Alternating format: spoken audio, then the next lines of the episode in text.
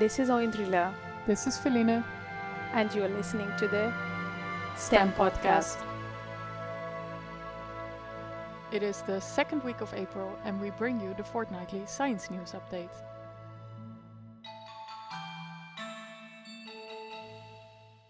There has been nearly a decade-long dispute over the ownership of the patent for the revolutionary genetic editing technology CRISPR. In twenty twenty, biochemist Jennifer Doudna at the University of California, Berkeley, and microbiologist Emmanuelle Charpentier, who has been at the University of Vienna when she began her work on CRISPR, have been jointly awarded the Nobel Prize in Chemistry for their work on CRISPR Cas nine gene editing. The contending research team is led by molecular biologist Feng Zhang at the Broad Institute of M I T and Harvard in Cambridge, Massachusetts. Typically, a patent is awarded to the applicant who files first. However, this was not always the case with the U S Patent and Trademark Office, at least not for another year after the first patent claim was made with regards to CRISPR Cas nine. While the Berkeley team has filed for the patent first, investigations through emails and notes into the timeline of the progress show that the Broad team was ahead by a few weeks in modifying genomes in eukaryotic cellular organisms, which span most of the complex life on the planet today. Even though the importance of CRISPR Cas nine discovery cannot be understated, there could be more interesting enzyme alternatives that could prove even more significant in the coming years, especially in terms of application to human physiology.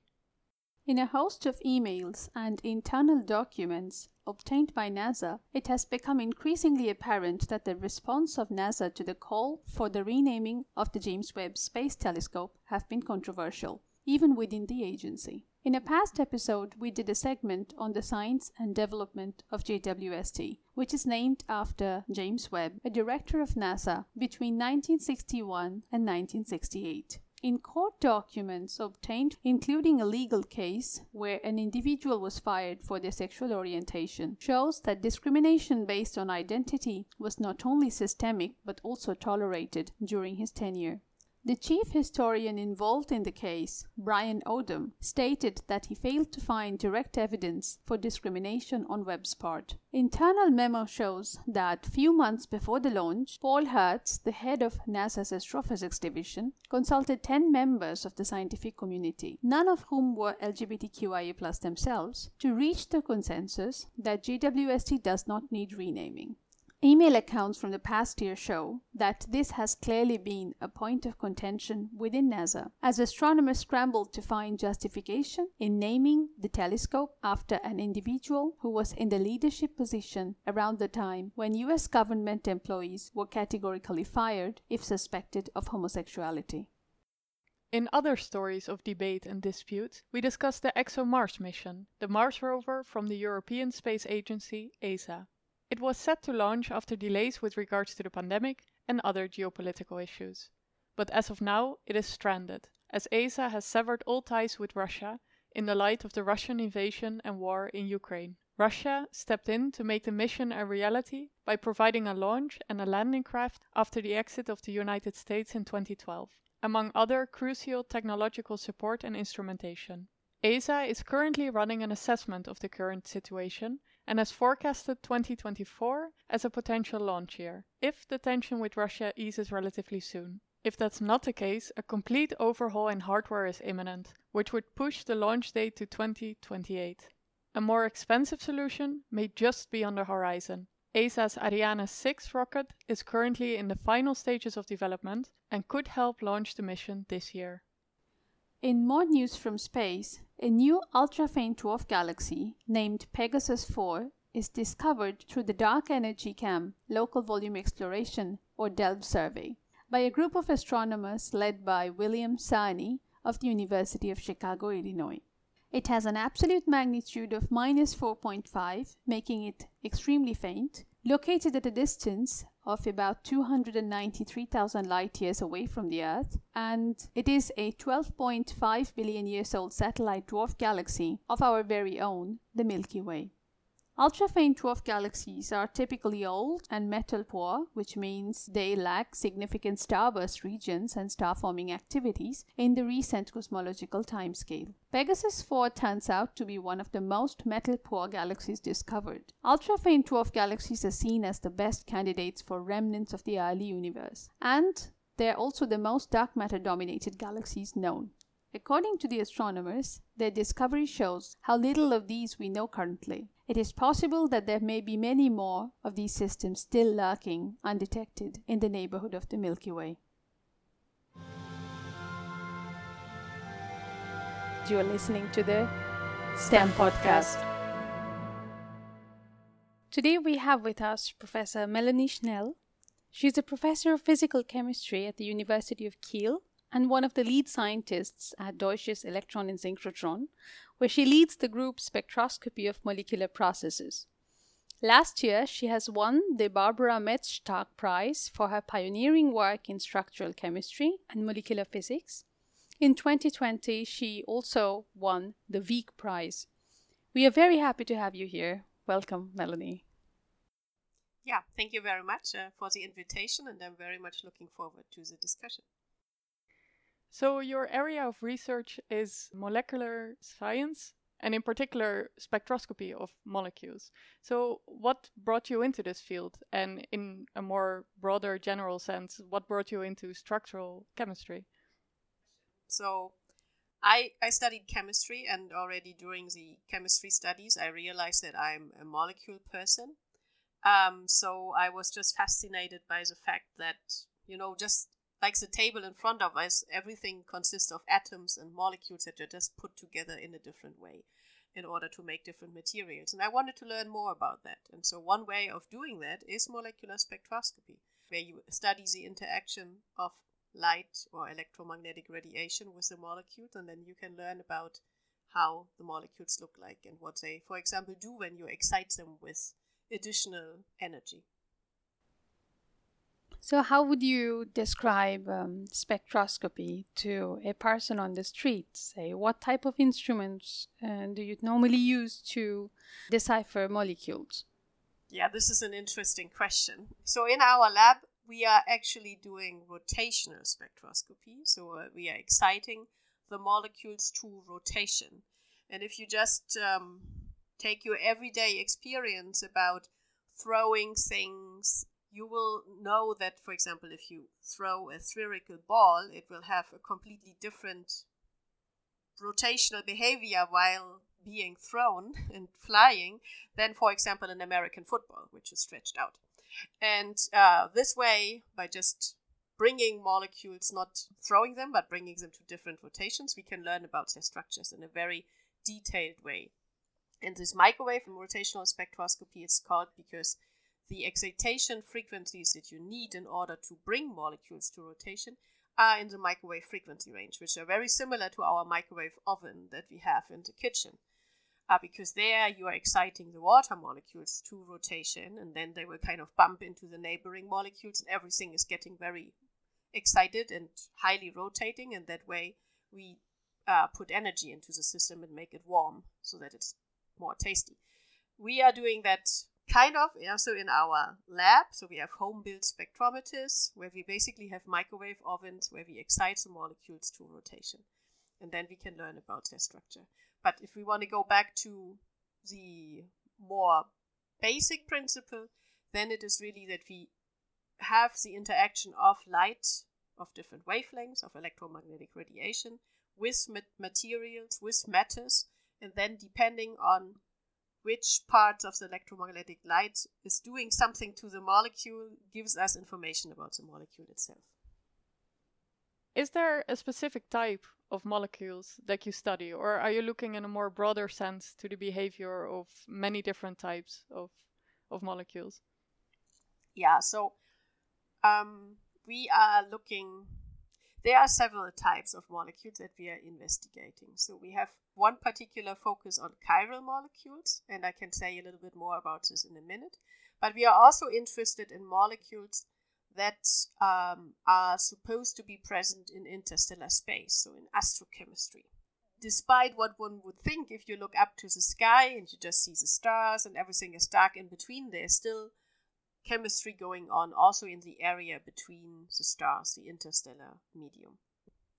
So chiral molecules are particularly interesting because they have a very specific feature. So they come in two forms. So one on the same molecule will come in two different forms, which we call enantiomers, which are like our two hands, mirror images of each other. So we have a right hand and we have a left hand. And this is the case for all the chiral molecules. They have this feature. And the interesting or fascinating thing about these chiral molecules is that the two hands are having almost exactly the same physical properties. So they have the same melting points, the same boiling points, also identical spectra, but they have very different biochemical properties. So for example, there's a molecule which is called carvone, and carvone is a chiral molecule. And the one hand, hand of this molecule is actually smell, smelling like spearmint. The other one smells like caraway. And um, so the molecules, otherwise, you would not see the difference if you would take the spectrum. But our nose can differentiate between them. And the reason for that is that also in our nose, we have receptors where these molecules bind to. And those are also chiral. So they also have unhandedness. And you can imagine if you just give your right hand to another person's right hand and you shake hand, that fits very well. But if you would try that right hand with left hand, you feel that it feels very awkward. It just doesn't fit. And the same is the case with the carvone molecule interacting to our nose receptor. If it is interacting with the right hand of the nose receptor, it will give a different smell than if it is interacting with the other hand. In this way, we can uh, have these different smells. And this is kind of very broad in everything of life on Earth. Um, also, amino acids are chiral, sugars are chiral, so all of our body is having a particular handedness with respect to these molecules. And that's one of the very intriguing reasons why people are interested in studying, characterizing, and better understanding chiral molecules.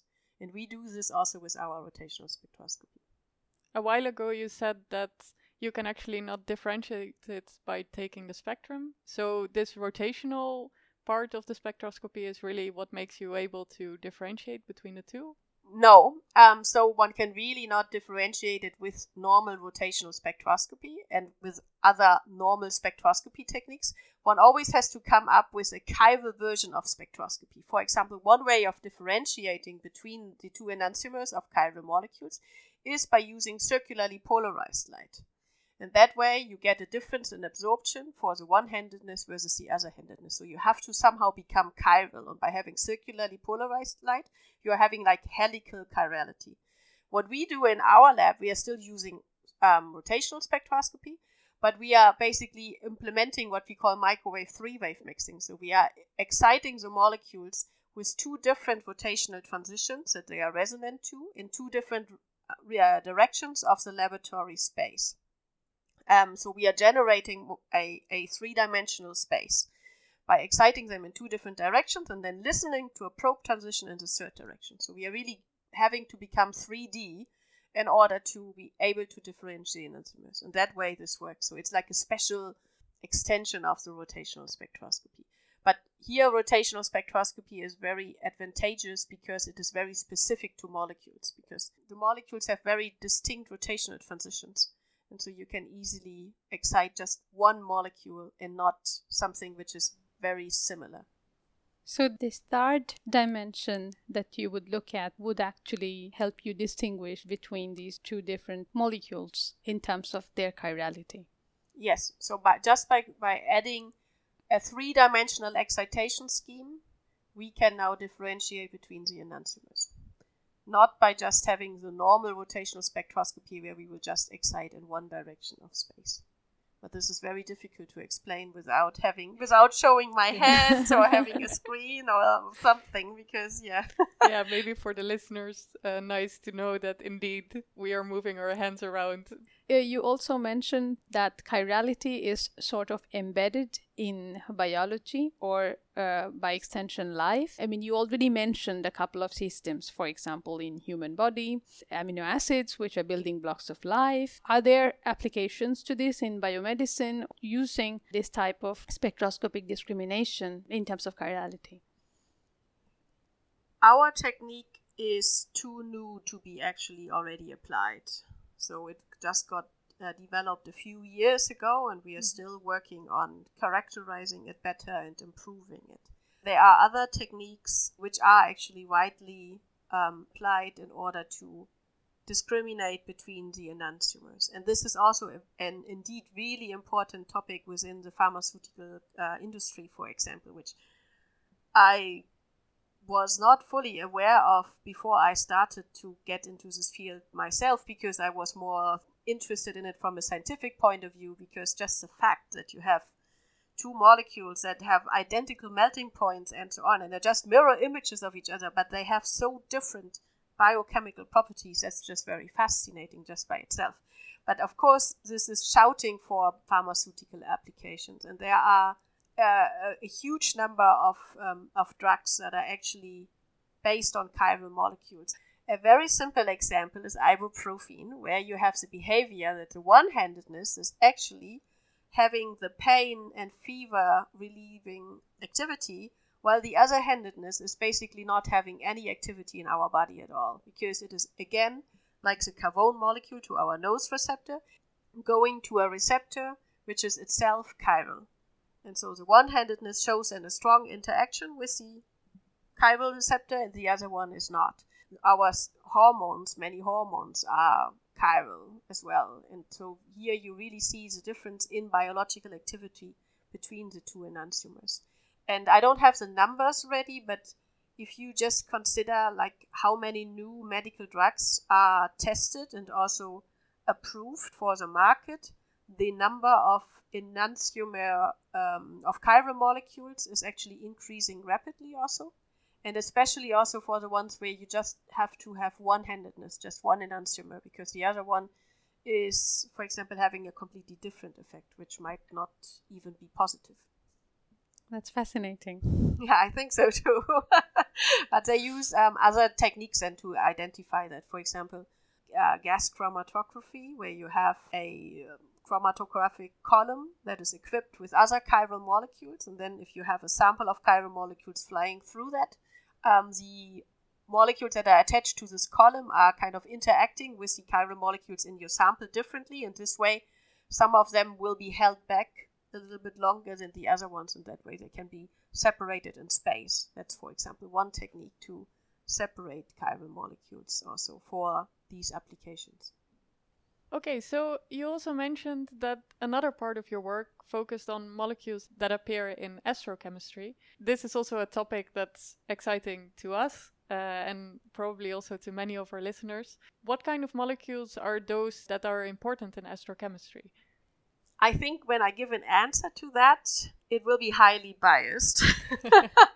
Okay, let me rephrase the question. What molecules are you studying in the context of astrochemistry? Of course, there is a hunt for identifying molecules in the context of astrochemistry in interstellar space that might be interesting with respect to biology, because mm-hmm.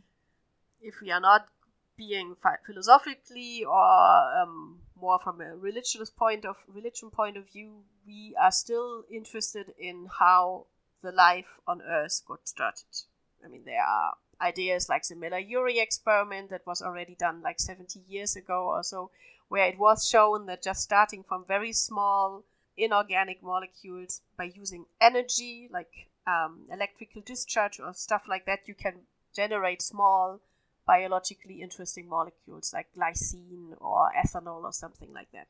That was already shown many years ago, but still it is not quite clear how life got started on Earth, and also how this homocirality of life that I mentioned before, that uh, all living beings on Earth um, have the same handedness of the amino acids and the same handedness of the sugars, how that got started and what the origin is of that. And this is something that is then strongly also interconnected with the astrochemistry part, because there are some people that think maybe it came to Earth via a comet, for example, where, you know, there were materials on there, and that way it got started just as a seed.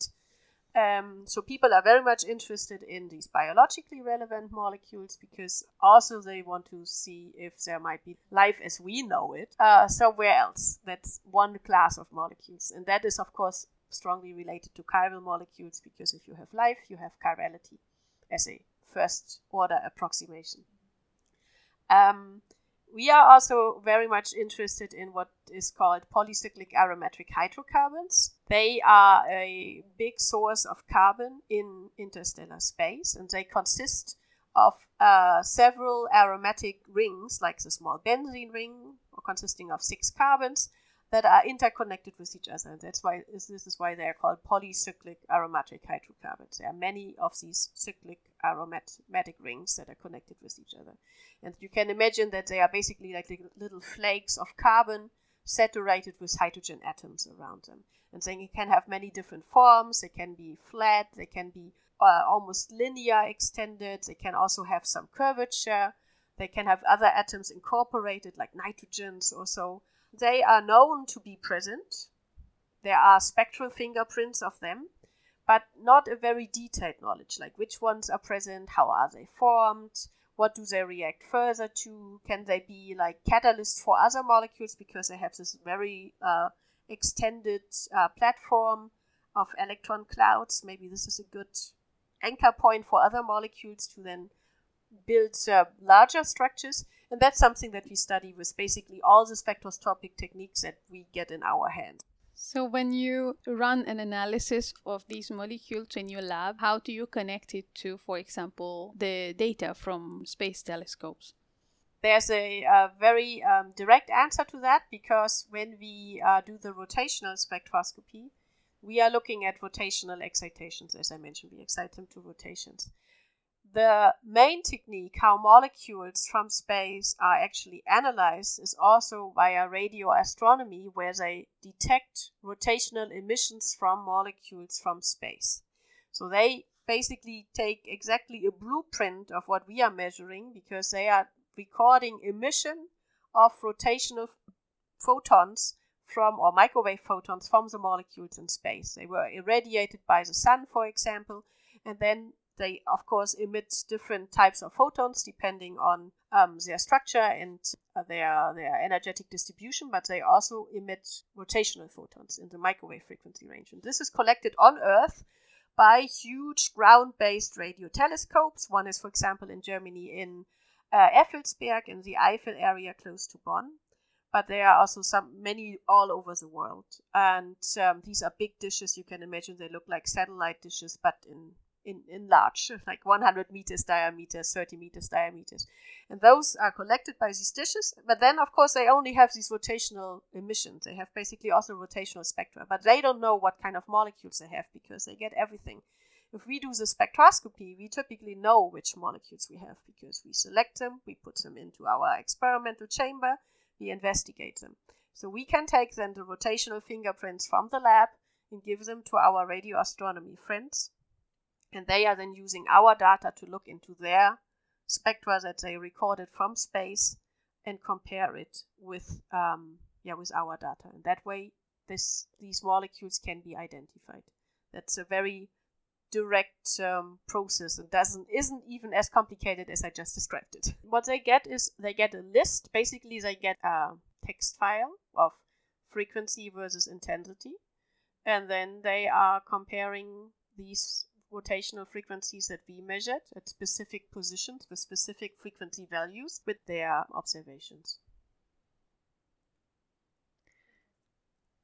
Yeah, so I guess now the big question is, uh, have they found these polycyclic uh, aromatic hydrocarbonates already? And if they have found them, in what places uh, do they appear? So there are two answers to that. So these polycyclic aromatic hydrocarbons, which we also like to abbreviate as P A Hs. Um, these P A Hs, they have already been identified based on their vibrational signatures some time ago, but it wasn't possible to um, identify individual structures. Just, okay, there is a certain vibrational band that consists to a carbon-carbon stretching vibration in an aromatic molecule. Period, because they are all very similar, dep- no matter how the structure of the exact P A H is. For that, you need rotational spectroscopy. And just uh, last year, there were um, a few P A Hs detected with radio astronomy and rotational spectroscopy in a cloud which is called T M C one, which is a particularly carbon-rich molecular cloud in, in space. And there they found and identified the first P A Hs, which was a, a major uh, breakthrough. That was not a work that we were directly involved in, but we followed it very closely. And we are hoping that also some of the molecules that we are investigating in this P A H section um, will be then detected um, soonish. There there are star-forming regions where you have this, for example, electrical discharges, and this is really the ideal conditions that you describe to make these complex molecules. You know, we have these spacecrafts uh, that explore uh, smaller objects which are more accessible to us, such as asteroids and comets in the solar system. So I was wondering if they have found something in these systems as well.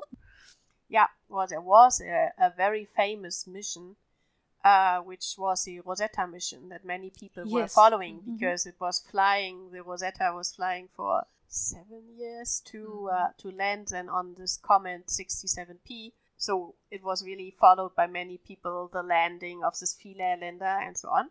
And on that Philae lander, there was also a gas chromatograph that I mentioned earlier that you can use and to have uh, to vaporize the sample. So that was digging out some material from the from the comet. Just to recall, this was the device with which you could separate these yes. chiral molecules yes. from their antichiral. With, with, with a normal yeah. gas chromatograph, you are not separating the chiral molecules. You're just identifying different masses, but then you can make it chirality sensitive, in order to then separate it by having chiral molecules on in the uh, chromatograph itself mm-hmm. that is then interacting. But a normal gas chromatograph, which is also abbreviated as just as G C, is just um, identifying masses and intensities mm-hmm. of those. But you can make it chiral. And um, so there was a group from Nice uh, around uh, Uwe Meyer-Henrich, and they were equipping the Philae lander with exactly such a chirality sensitive, sensitive um, gas chromatograph. And uh, so, uh, unfortunately, the Philae lander wasn't landing the way they wanted it to be, mm-hmm. and that's why they couldn't get really a lot of sample. Um, but they could collect a little bit of sample from the um, comet in order to then analyze the masses and identify that there are different um, biologically interesting molecules. And um, so they were identified via the, the, the G C, via the gas chromatograph on that, that comet sixty-seven P by the instruments that came with the Philae lander. But there were biologically relevant molecules in there. Mm-hmm. Yeah. More complexity than one would expect by just digging up some sand. Yeah, so it looks like there's a lot of interesting discoveries waiting to happen in the in the coming years. Do you have a vision for the coming years regarding your work, what you are hoping to achieve or what you're looking forward to? So with respect to our chiral molecules analysis technique, as you said, that was just developed during the last years, and we are currently um, extending it to the level that we cannot only analyze chiral molecules, but that we can also control chirality, that we are able to, for example, sort a sample such that we are just exciting one-handedness to a particular state, and the other one will stay in a lower state. So one is getting excited, the other one is not getting excited. And then we can, for example, do some more experiments with the excited ones, but the other ones are kind of left apart. And that can be an interesting route also for applications um, where, like other separation techniques, like the chiral um, gas chromatography, uh, might not work anymore. And then you can, for example, look at how the one-handedness will maybe bounce off a chiral surface. How is the interaction of a molecule with a chiral surface that has a chiral s- structure? Something like this can be envisioned. Um, but I have another aim, but this is really a long-term aim, and it's a little bit a holy grail of molecular spectroscopy. So what I didn't mention so far when we talked about chiral molecules is that the two enantiomers have or are predicted to have a very small energy difference be- be, uh, arising from the weak force. So we know that there's a, there's a weak interaction, and that was already acknowledged also by the Nobel Prize, by this uh, famous um, experiment on barium atoms, I think, in the nineteen fifties, so nineteen forties, nineteen fifties. Um, but in uh, molecules, this effect was not measured. And you can calculate that there will be a small energy difference coming from the weak force that is then leading due to parity violation to an energy difference for the two enantiomers. And in order to measure that, you would have to have very, very, very high resolution spectroscopy techniques, because you're really talking about a very tiny energy difference that is then resembling itself in a very small frequency difference for the transitions. And this is something where we are very slowly, because it is very difficult, but very slowly moving towards.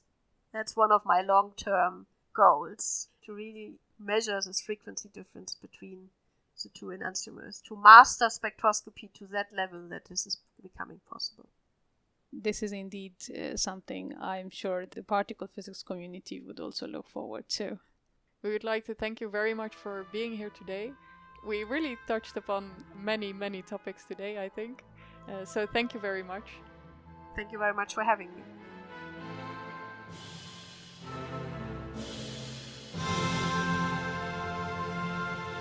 This is Oindrila. This is Felina.